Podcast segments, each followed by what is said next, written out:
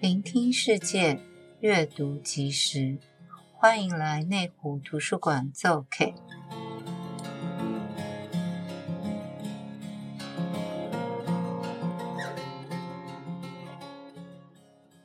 各位亲爱的读者，大家好，今天是爱家人也要爱自己，家庭照顾者支持服务与咨询的最后一集喽。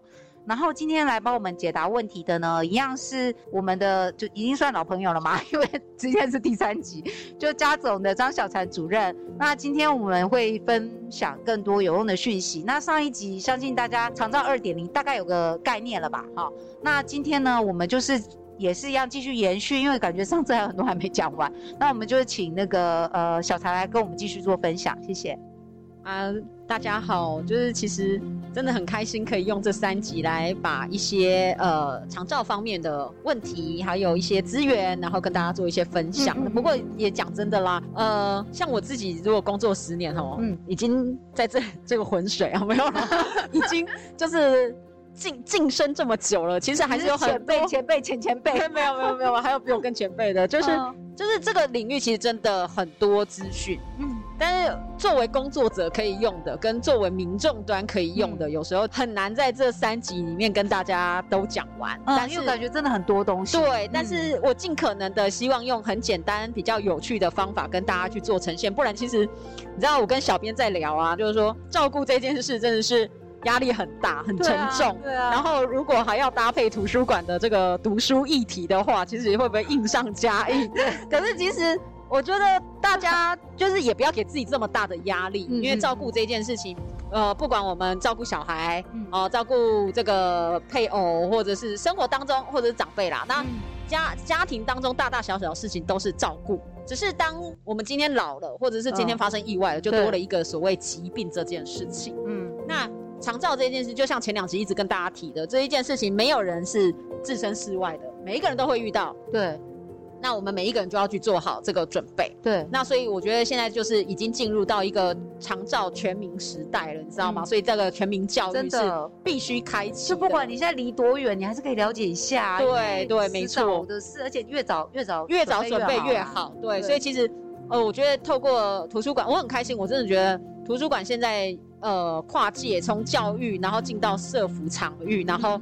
跨界的去把这些资讯整理给大家，我觉得真的是很棒的一件事情。嗯、那延续上一次没有跟大家分享完的，上次比较在谈长照二点零嘛，对所以就是政府的部分。没错没错。那其实就像我后来也有提到，有一些民间，就像家总啊，嗯、或者是现在全国有一百一十四个这个家庭照顾者的据点，哇塞，居然有这么多，可是没有人知道。对啊，对，像我，我现在你看我多惊讶。对，那。至少，如果我们讲回来台北市好了，台北市就是十二个行政区，有四个据点，算多的。我这个概念对不对？因为我觉得台北市可能会比较多。哎，也还好。如果你说以数字来说，其实不算多。啊，就是十十二个行，我太天龙了，我一直想说 我们台北一定最多。不会，不会，不会。其实应该是说。嗯，每一个区域它的这个需求量不同，嗯嗯，然后资源分配也不一样，对啦对啦，对，所以呃需求也不一样，对对对对对对，然后文化不同，对对对。那如果以台北市来讲，嗯，十二个行政区有四个据点，四个据点，所以一个据点大概平均分三三个行政区，对对对对，那这就很不够用。呃，对，其实我觉得大家都很辛苦，对啊，呃，两三个社工又要接电话，又要办活动，又要跑家访，超人，超人，对，所以大家如果下次遇到社工师，也要给他们一点鼓励跟支持。真的，其实有时候他们只需要你说，哎，你很棒，你很辛苦什么的，他们 真的超感动，因为他们真的是一直在付出。对，所以呃，这是题外话，但是呃，至少如果以台北市来讲，十二个行政区有四个据点，所以就可以想说啊，我在士林北投，还是我是内湖南港哪一区，然后我的伙伴，我的这个家照据点，我就可以找谁？嗯嗯嗯，对，所以现在台北市有四个，全国是一百一十四个。嗯嗯嗯嗯，那有一些县市比较特别啦，有一些县市它因为它比较大，比如说高雄好了，嗯，高雄比较大，比较对，然后新北。对啊，新北也超大的呢，所以像这种大的区域呢，他们就比较特别。他们在呃这上层还有一个叫资源中心，嗯，所以我们没有资源中心，我们就直接台北市就是对，台北市政府管辖四个据点，对。那呃，比如说像新北跟高雄，他们就有呃呃市市政府嘛，然后下面下有先有一个资源中心，然后再做统管，对，做统管之后再分到据点去，然后。每一个据点也都有各自负责的区域，所以有一些据点它负责，比如说新北好了，它有一些区域就负责北海岸，好、嗯，淡水、三芝、万里这些，有没有？石门这个上面的部分，啊，有一些人呢，他就是负负责山区的部分，对，所以就是会有这种责任分工的部分，哦，所以家造据点呢，也是一个除了长照服务之外的另外一支。尤其是针对照顾者。区的那个感觉，对，但是他其实也在长照服务底下，就是去做家庭照顾者的这个服务跟建构。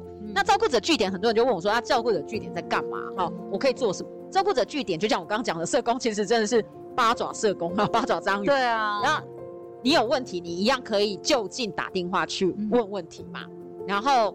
呃，照这个据点都会办照顾者的活动，好，比如说像舒压的活动、知识课程等等等这些照顾技巧，那这些都是据点可以提供的一些协助。那你呃就近就可以参与，不用一定说哦，我要去参加家总啊，可是啊我在澎湖我怎么办哦之类的，什么都找家总。对对对，我们很乐意帮忙，只是有在地区域的问题。再举个例给大家听，就是。呃，我们刚呃前两集都有跟大家分享到，全国有一个照顾者专线嘛，哈，零八零零五零七二七二这支电话，这支电话中心是设在台北，嗯，可是我如果接到澎湖的电话，嗯，或者是接到台东照顾者来电，我不可能马上杀去家访，对啊，我不可能马上冲去关怀呀，那这时候怎么办？其实就是在地据点，真的，对，所以这时候在地据点就很重要，好，所以。这个呃照顾者据点呢，就分享给大家，让大家知道说，哦，原来还有这个地方，然后我可以有更多人来问，更多人来讨论，然后更多活动可以去参加。去哪里找那个据点？像那个四个据点到底在哪里？这个四个据点呢，台呃，如果以台北市来说的话，包括士林、北投、内湖区，就是林良堂负责的，士林林良堂在负责的。哦，所以那个那南区据点，它就分北吗？对，就是社福团体承办的，哦、社福团体承办。但是它是市府管辖。对，就是市府有一支家庭照顾者支持创新服务计划，嗯，然后它就底下有四个单位来、哦、来去承办这样子。对，所以呃，就分北以台北市来说，嗯、就是分南北东西，嗯，哦，嗯、市区来去做规划。一样，我们也分四大区。对对对对对，所以其实以台北市的结构、行政体系的结结构是。呃，各类型都是差不多的基模啦，嗯嗯嗯、所以北市民来说不会差差异太大，或者是我需要刻意去怎么找啊？嗯、但大家要有一个观念，就是我在台北市，嗯、我出长照服务里面，我可以照顾者哦，哈，我现在是照顾者哦，对我在长照服务里面，我可以申请喘息服务，嗯嗯、好，然后呢，我还有家庭照顾者的支持服务据点可以用，好，然后还有没有别的？嗯，有，我们刚刚在讲社区嘛，嗯，所以呃，刚刚讲的这些呢，都在长照的体系之下里面，嘿，长照体系之下，所以有一些是政府在办的，有一些是公办民营的，对，好，这种委托方案的，好，那另外还有一个家总呢，在这个富华长青多元服务中心的一楼，嗯，有一个富华照顾咖啡馆，哦，那他这个咖啡馆要做什么？哦，我们知道他最喜欢去咖啡馆，就喝咖啡。我要吃点点心哦。很好，欢迎大家哈。其实这个是一个开放空间。嗯，好，那当初为什么会特别做这个咖啡馆？其实就是发现说，哎，有很多我们的长辈哈，嗯，因为它楼上是日照中心那一栋楼，哦，所以它上面就刚好是日照中心。哦，它是一个很特别，它是台北市在四年前才刚完工的一个很特别改建那个。呃，税捐稽征处的那个国税局的那个员工宿舍，原对，我刚刚也是，那个宿舍其实非常的老旧了，所以它整栋重建是，对，它全部都整个拉拉拉皮。拉皮翻新，对对对。但是呢，就拿来做这个长者的服务，我觉得这非常好。对，但是就是以前身影都只看到长辈需要服务，对，那有没有更多让社区健康的长辈，或者是社区里面的这些家庭照顾者有机会有可以出来？一起去活用这个空间，好，那所以这是比较先进的、比较先进的概念，对，所以它那那当然这里面也有很多服务设计的概念在里头啦，甚至我们还有很多方案在那个里面，等下跟大家来介绍。好，那这个空间里面呢，简单跟让大家有一个概念，一楼是咖啡馆，嗯，二三楼是日照中心，嗯嗯，好，所以就像之前讲的，有一些比较轻度失能啊，哈，失智的长辈，他可以到日间照顾中心去，嗯，四楼。是社区关怀据点，嗯，好，就是那种健康长辈常常去社区里面上课，有没有哈？量量血压，比较，它是一个长者复合式的空间，一整栋一整栋都是长辈，但是可能依据不同长辈的状状况，它有不同。对对对对对，没错没错。所以我说它复合嘛，那它还有一个顶楼哦，它的顶楼很漂亮，有机会大家可以去参观。它结合了这个城市田园的概念啊，哈，种菜吗？对，市府有一个田园政策，然后它在那个田园。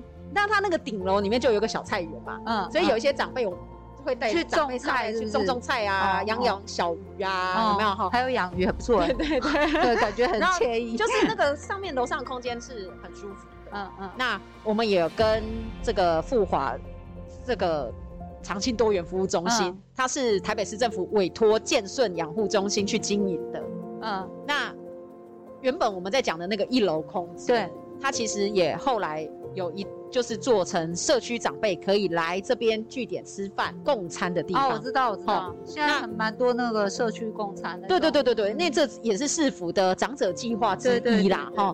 那呃，除了中午吃饭之外，啊，共餐只有中午吃饭哦。对啊对啊对啊。那很可惜呀，早上早一点跟下午晚一点，那可不可以做什么？又闲置了。对，所以后来我们就大家讨论，哎，其实我们社区有很多长辈，我们可以拿来运用做一些活动。不是只有失能的长辈才可以哦，我们就把那一段时间开放出来，是或者是一般老人家都可以去，一般老人家也都可以去，或者是一般其实一般民众也可以去，就像刚刚讲的嘛，因为长照这件事情是全民都会遇到，嗯，全龄都可能接触，对，那我们这个空间开放就不应该只设定特定对象。哦，我懂了，所以你大概，所以我们那个空间一楼的这个后来原本是做共餐呐，中央厨房，然后共餐就是吃饭，那就比较。呃，设计就比较狭隘一点。后来我们就讨论，哎，那让它可不可以再温暖一点？那温暖的设计，我们就想说，那不然来做咖啡馆。对啊，我觉得咖啡馆就很容易让人家亲近。对，嗯，好，然后就是做咖啡馆，然后把那个里面的色调布置，嗯，就做了一些改变。这个很用心，因为。你要让民众来接触，没错，不然那打个空间很重要。你如果空间搞得阴阴暗暗，或者是对，让人在立地送很自私。对对对，哦，我天啊，我不要，我不要，不要去那里。对，然后我们后面连老，我跟你讲，连老人家都不想去，然后我才不要去你那里，我宁可去麦当劳，我也不要来你这里。真的，对。然后我们外墙，外墙都还有去做一些蓝晒图啊，或者是那种彩彩绘，然后小花园的一些设计，就是希望说我们这样的一个空间。他就是在社区里面，希望更平易近人。嗯，他不要做起来就是要么冷冰冰啊，要么高高在上，有距离距离感。对，那咖啡馆呢，就在里面去，因为很多很多大家综合起来的讨论，然后就做了这个，然后里面的设计跟装潢也重新调整了。那呃，我们在呃这个开放时段。从早上九点到下午五点，每天吗？对，呃，一一到五，一一到五，基本上一到五，因为日照中心开放是有限制的。哦，所以它就是一到一到五。对，那呃，这个社区的长辈或我们家庭照顾者，甚至一般的民众，他就可以进来这个空间来，像刚刚说的啊，喝喝咖啡啊，用用点心啊，哦，其实也都很便宜哦。然后大家都可以在那个里面同时做什么事？学习长照资讯。所以我们在那个空间里面，所以你们是有专业的人可以做咨询吗？在那里？对对对，呃，我们有长照教练，有长照助教，会在那里，会在那边哦，驻点了解了解。对，所以其实一般民众像我们教练啊，都会跟我们分享他今天遇到了什么样的个案啊。好像之前我们就有教练分享说，他某一天下午值班的时候，然后就有一个这个照顾者。他特地从也是从网络上看到这个有咖啡馆，他就觉得很新奇，然后就特地从桃园搭车哦，嗯，来我们咖啡馆喝饮喝咖啡，然后就是想来舒舒压，找人讲讲话。嗯、然后那一天呢，就是我们的这个助教值班，然后就呃走过去关怀他，嗯、问了他两句，然后他就开始哭了，他就掉眼泪。然后当然我们助教也有点惊讶，可是就可以知道说。他是一个很有压力的，多了，对。对啊，突然有一个人关心他，没错，结果他就坐下来陪他聊了一个下午，然后就发现他真的遇到了很多照顾上的问题，然后也像我们前面讲的，他不知道怎么用资源，他不知道资源在哪里，然后听到我们助教跟他做一些分享，跟给他一些建议之后，后续还跟我们的助教就是保持的互动，然后我们零八零零的专线，那个照顾者也开始会用这些资源跟资讯，他就知道说。当我今天压力很大的时候，我又没有办法跑的时候，我就可以打电话，好，然后我就可以去哪些地方申请这些服务跟资源。对，所以其实，呃，就像刚刚讲的，就是整个呃，现在面临到长照这件事，已经是全民公功课啦，哈、嗯。所以在那个里面，我们有长照预备课。我觉得这个咖啡厅就是一个更柔性的宣导，因为如果硬邦邦的。要讲说，哎，来，你坐下来，我来跟你讲长照。可能大家都大家跑的比跑的比飞的还快，而且尤其是还没进入的人，没错。那有些事情像你讲的，他可能已经很久，他也觉得没什么希望。可是我觉得在想，他可能是看到你们这时候觉得，哎，会不会有点机会或什么的，他才跑来跑来试试看。就应该也是走投无路，因为跑那么远。我说真的啦，对，就是哎，好像看到一盏明灯这样子，然后居然就是可以，因为他是一个比较轻松，然后又可以。有隐私的那种感觉的方式，嗯、所以他比较容易敞开，敞开他自己，然后也愿意接受这些资讯，然后知道这些资讯，他就可以改善他现在的状况，就是有点像这样子。没错，没错。嗯、所以其实，嗯、呃，我们在那个空间里面，除了大家刚刚知道咖啡厅可以就是喝咖啡聊是非嘛，哦，所以呃，除了有饮品啊、点心的这个部分之外，另外一个事情就是我们把长照的这些宣导置入在那个空间里面，嗯、对，让大家。比较没有距离感的去慢慢接受长照的洗礼，知道这就是我未来要的。然后你要问也有教练可以问。对对对，所以我们的教练其实都是经过很长的训练。教练是怎么？他是你们挑选过，或者是怎么怎么出来的？哦呃，我们有什么条件背景之类的需要吗？呃，我们的教练算是呃有就是专业人员，但我们也有长照助教。那助教他就是算是志工伙伴。那他我们都是呃呃有这个志工训练。然后有分不同的阶段，他需要去呃练习模拟，然后一关一关过来这样子。哦，就是会给他一个类似培训啦。对对对，像我们这种自工培训，他是蛮专业的培训方式，就是完全 focus 在长照这件事情。对对对，嗯，专业志工啦，算专业志工。对对对，所以其实我们的教练跟助教在现场都可以，就是去协助大家。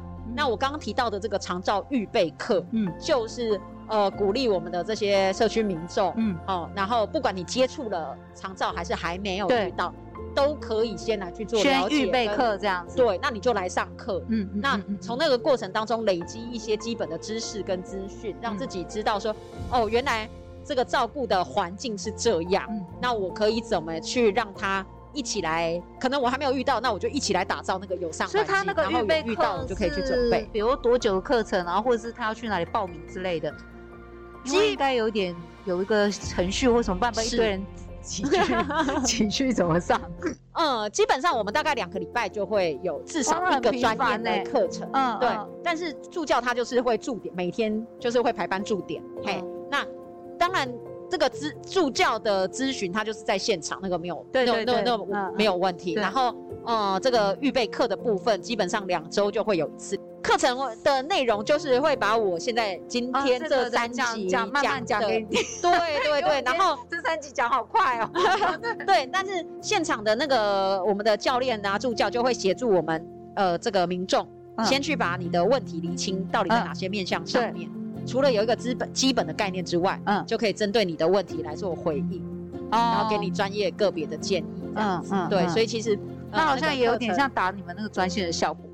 对对，有点像，但是呃，面对面跟实呃电话上还是有一点不太一样，所以有一些民众他就会选择，那我就来这边，对，然后我听你讲完，那我就现场跟你 Q&A 互动，对，因为有些时候真的是交谈之后，他才会发现说，哎，那你说要这样，那我不知道怎么做啊，对啊，对啊，会有一些厘清，对对对对对，所以其实呃，预备课也是一个可以提供给大家做参考的部分。那有时候我们在咖啡馆也会有一些照顾者的呃这个舒压活动，嗯。那这个其实也大家不用太担心，其实打零八零零五零七二七二类似哦，舒压活动其实有很多种，嗯，对。那先讲说，如果大家想要知道资讯，你就打零八零零五零七二七二的电话，他会告诉你有哪类型的舒压之类的，对，或者是说最近哦，最近有办什么？对对对对对，了解了解。基本上两个礼拜一定都会有一场啊，这样算蛮频繁的，其实这样算很规律。对啊，对啊，对啊，所以其实你们怎么有那么多人力？也没有人力，就是大家很努力，有 办法做那么多事。哦，经费其实真的是对你们家总的工作其实是募款来的。嗯，对对对，所以其实是透过很多呃民众如果支持家总这些理念，他愿意捐款支持的话，因为我想私就是私人的几乎都这样，因为我们公家机关那就是看预算要给你多少，所以才要教大家反映出你的需求，我们才会有预算。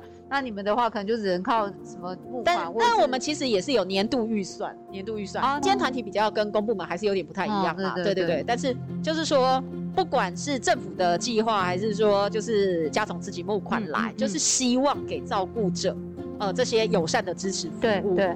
那这些环境呢，就是靠大家一起来去建构，没错，所以不会只有家总的呃工作跟责任呐。嗯、其实应该是说邀请大家一起来建构这个友善的环境。对。因为如果你是照顾者，嗯、你自己不去善用这些资源，嗯、你不当一个聪明照顾者，其实反过来累的是你，嗯、对不对？对。好，我们鼓励大家善用资源，然后让自己是呃有喘息的机会，不要等到真的就是已经崩溃了，然后才去求助。其实那已经太晚。其实我觉得这也是我们平常的自我照顾，其实相对是就是我们要宣导，因为我觉得有一些人他是认为他不不要喘息。就是，呃，就是可能他觉得说，我就是要照顾他，然后他也不放心交出去，然后他自己认为他不能跟这个被照顾人分开，然后就是非常的情感强烈的要，就是一直照顾他。可是他没有想说，如果这时间这么长，你一直这样下去，最后你就是可能身体垮了，你根本也没办法照顾。但是真的会有一些人这个迷思，所以我们也是借由这个节目，还有家总的服务，要宣导喘息，其实真的蛮重要的。对，喘息喘息真的很重要。那同样。我觉得小编刚提到一个观念很好，也要给大家的，就是，嗯、呃，长长照这一件事情哈，已经不是单打独斗的年代了。嗯，然后我们应该要练习去跟呃这个所谓新家人，嗯，就是刚刚我们在讲这些专业人员、照顾服务员、外籍看护工，嗯，其实大家的目标都是希望把、嗯、照顾这件事情做好。嗯，所以。呃，如果我们尽可能的去培养一些、建立一些比较良善的这个所谓新家人的关系的话，那对于整个照顾这一件事情，可能又会有一些变化。对，我们过去会觉得说，啊嘿，都是我请来的，会会比较是用这种概念去面对来协助的那个人，不管外籍看护工还是本籍照服员，都一样啦。对，就是我请来照顾的啊，对啊，对，然后。可能说话态度或者是要求都会有一些可能不是那么妥适的地方。那其实这样的话，那个照顾的关系可能就会因为这样有一些呃状况会产生。对啊，因为其实我们最重要的是希望好好照顾，但如果没有没有处理好，就会变成他如果就是觉得他也没被善待，他怎么会善待你的家人？我觉得这是很。很，所以其实人接的事情，所以人就是一个互相。对对，所以我觉得在这个过程里面也给大家一个观念，就是这个新家人关系其实是需要去，嗯、呃，我们大家努力的去一起建构。对，而且观念要先建立比较正确的观念啊，就可能观念其实有很多要翻转。对，不是不能保持跟过去的那种思维。对，所以像现在我们一直在讨论到底，呃，这个照顾服务的公共化。嗯、哦，然后从私领域进到公领域，那个还有可能有一段的落差或那个 gap 在。嗯、那这个过程里面，其实民众或者是我们专业的工作者跟政府之间，到底扮演什么样的一个角色？嗯嗯嗯、其实大家都是需要去呃一起为这个呃高龄化社会，大家去尽一份心力啦。嗯、那甚至刚刚在讲的社区，嗯，社区里面，我相信大家一定会想到一个就是企业，嗯。对，然后我们前两集也有提到照顾离职、照顾不离职这件事情嘛。哦，那其实友善的照顾职场，除了政策要去推动之外，嗯、要去努力之外，其实我们的企业主也可以扮演一个很友善的一个角色。嗯，嗯对。那今天在一些说工作的设计上的弹性，或者不要讲那么远，嗯，呃，今天图书馆做的这个 podcast 节目，啊，有没有可能在企业里面做？不是做节目，我的意思是说，嗯、到企业里面去宣导，哦，让更多的企业员工知道这些资讯，这是企业人资、企业主可以做的事情。嗯，因为当我就是我照，有点像是我照顾我的员工啊，其实他很像员工福利，因为家人也会老。然后其实我觉得这个应该是给老板一个观念，就是假如今天这个优，就像我刚刚举的那个那个年轻人的例子，就是假如你今天。今天那个你本来有个很好的员工，结果他现在为了，因为他家人这种状况，你就要失去他。对，这其实对企业是一种耗损，或者他甚至可能已经做很久，然后已经是这个公司里面一个很重要的人了，然后但但你就因为这件事情必须失去他，然后或者是因为你根本也不知道有什么东西可以提供给他，对，所以他早点进入也是类似预防 预防课的意思。其实这里也跟大家分享，之前家总做过一个调查，嗯、我们就发现，呃，遇到如果遇到家家人呃这个失能，对，会不会选择照顾离职？对。有基本上会有两趴的人选择，我一定会离开职场。嗯嗯嗯，嗯。然后我们再去深入的分析，就是当他会选择照顾离职这件事，有四成的人是中高阶主管。所以中高阶主管就回到刚刚小明有跟大家提到的那个，他已经在这个企业，他是一个中坚分子了，他已经是栋梁中的栋梁了。结果。当他在中年，或者他在某一个情境之下，他遇到照顾问题的时候，他选择离开职场，这无非对企业是一个绝大损失。对啊，对啊。所以我刚刚为什么说，今天像这样的 Podcast 节目，可不可以在企业里面推？其实可以，嗯，因为你只要企业在可能午休或某一个时段一两个小时，嗯、有机会让我们可以去把这些资讯推广给大家。哦其实就在帮助企业主跟人资稳定他的人才。没错，没错。那稳定人才之后，你才能谈永续。如果你没有人，你很难谈永续。对啊，对啊。所以回过头来，刚刚在讲的这个所谓友善的照顾职场，嗯、企业主他可能也可以扮演某一种角色。嗯嗯，嗯。对，那这样就是，呃，从个人嘛，好，从家庭，从社区，从企业，从国家。在这些多方的交织之下，把这个友善性去做一些建构，嗯，让这个呃整体的不管是个人聪明的一个照顾，嗯，还是说更大的国家政策的这个公领域的介入，嗯，嗯这个普及化的公共政策的的发展，如果它够普及，嗯、它才能真的回应到现在我们一直在提的高龄少子，然后又家庭结构非常小的一个。现代社会，所以那个照顾形态、那个观念一定要去翻转，因为已经跟十年前、二十年前的那个环境是不一样的。我们这个年代有点尴尬，就是有些人还活在 过去。嗯，没错啊。所以其实，呃，当然观念要改是比较难的，可是其实还是可以透过一些方法啊，比如说呃听 podcast 啊，对不对？然后看书啊，图书馆其实有很多很多。对对对，各分馆都有很多一些 资讯。图书馆要开始植入营销了。我觉得。置入是一个部分，但是其实我真的从我自己是过来人啊，嗯、我自己也觉得可以分享一些图书资讯给大家。北视图来讲，其实北视图的这个线上资讯、图书资讯其实是很好搜寻的。我刚我刚刚跟小蔡有聊，然后就觉得太高兴了，因为他是我们的忠实使用者。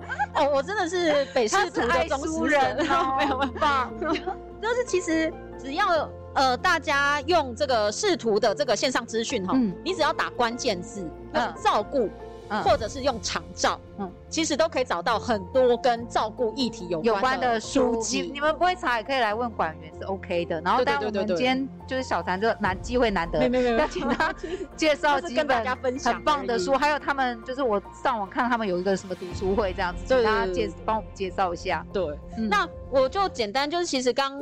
跟大家讲了很多很多的观念或服务，其实介绍了几本书，让大家有机会可以透过书籍的方式来认识照顾这件事情。哦，包括说最新有一本啊，我不知道大家有没有注意到这个米奥，米奥他是一个照顾者，他就自己绘了一个绘本，然后我是照顾者，哦，成为照顾者。这是新书吗？这是新书，可能图书馆还没有。对。但是这时候我就要跟大家说，嗯，我最喜欢在北市图做一件事情，就叫推荐书籍。对呀、啊，我们其实是蛮鼓励读者推荐的。你看现在现在小才就帮我做这件事情，可以，你们不要觉得说，哎、欸，怎么都没有，因为我们不见得就是可以注意到这么多。而图书馆不是书商，对，所以请大家就是帮忙，就像刚刚跟大家讲的，对就是很多政策需要大家来建议，政府才会看到这个需要。嗯、图书馆也是，就是。我不知道你喜欢看什么啊？对啊，你想看什么？那你要对，那你就来告诉我，我们就去采购这样子。所以，我跟大家说，我真的很喜欢在 图书馆，你是很好的推荐，然后就推荐，我相信你是推荐很多很好的书。刚好因为自己也做社会福利，所以其实就是嗯，把一些包括其他团体也会自己出，不管绘本还是专书。我跟你说，像那种我说真的那种书的资讯哈，我们。不太容易取得，对，你知道吗？像像刚刚你提到这本，我会想有可有个可能是因为其实我们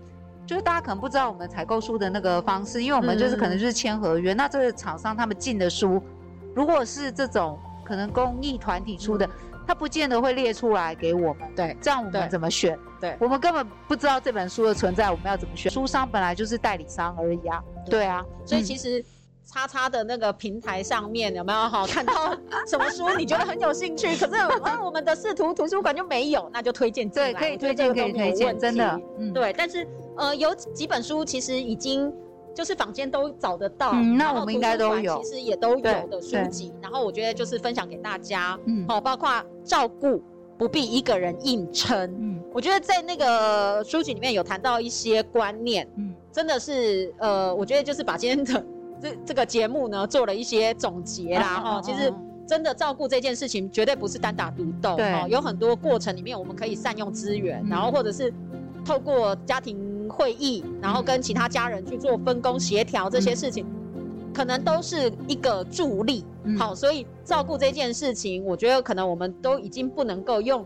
从瓶子里面看外天空的那种概念，嗯、就是关起来自己照顾了。对，不要关起门来。对对对，所以还有很多很多我们可以学的，甚至面对失智者的零距离沟通术，这好难哦。很多人说我不知道怎么去跟失智者互动。对，那有没有一些别人的经验？他的 p e p l e 是什么？照顾，因为照顾失智者感觉难度真的是蛮高。我因为我之前有办一个讲座，是针对照顾失智症的。嗯。就是是针对照顾者，对，对，然后当天就是很热烈，因为因为那些照顾者可能都有点崩溃，然后因为老师是，呃，那个老师他算是他照顾他爸到九十几岁哦，对，所以他呃他他是照顾很好，因为他爸九十几岁他都还可以吞咽，就是，所以他完全可以了解那些照 照顾者在崩溃什么，因为照顾者都会说。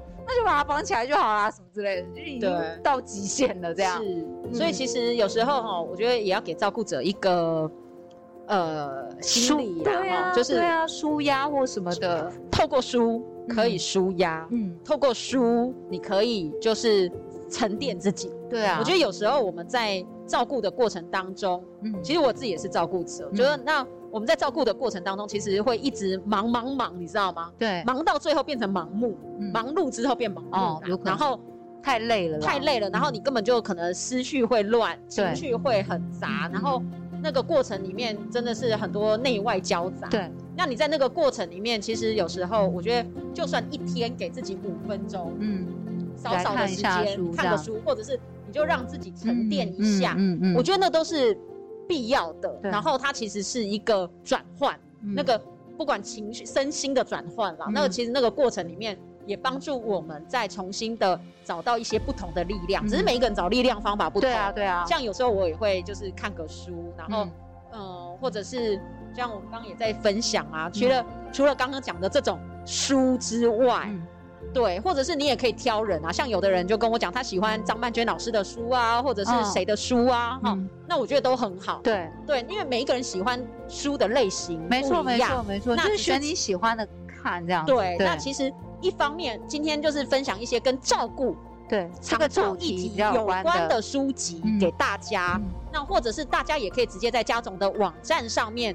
我们每个月都有读书会，嗯嗯嗯、然后我们现在也录制成线上的版本，嗯嗯嗯、让大家直接透过线上可以去看，然后也帮大家整理相关的书单，嗯、让大家在上头可以直接去。我觉得我图书馆工作都被他抢光了，我没有啦，我们就只能做这个而已。图书馆还是真的有各形各色啦，对，因为我觉得图书馆就是什么都有，那、嗯、我觉得我们只能就是分享照顾的啦，对对对，但那也是你们的专业，说真的，对对对，嗯、那其实。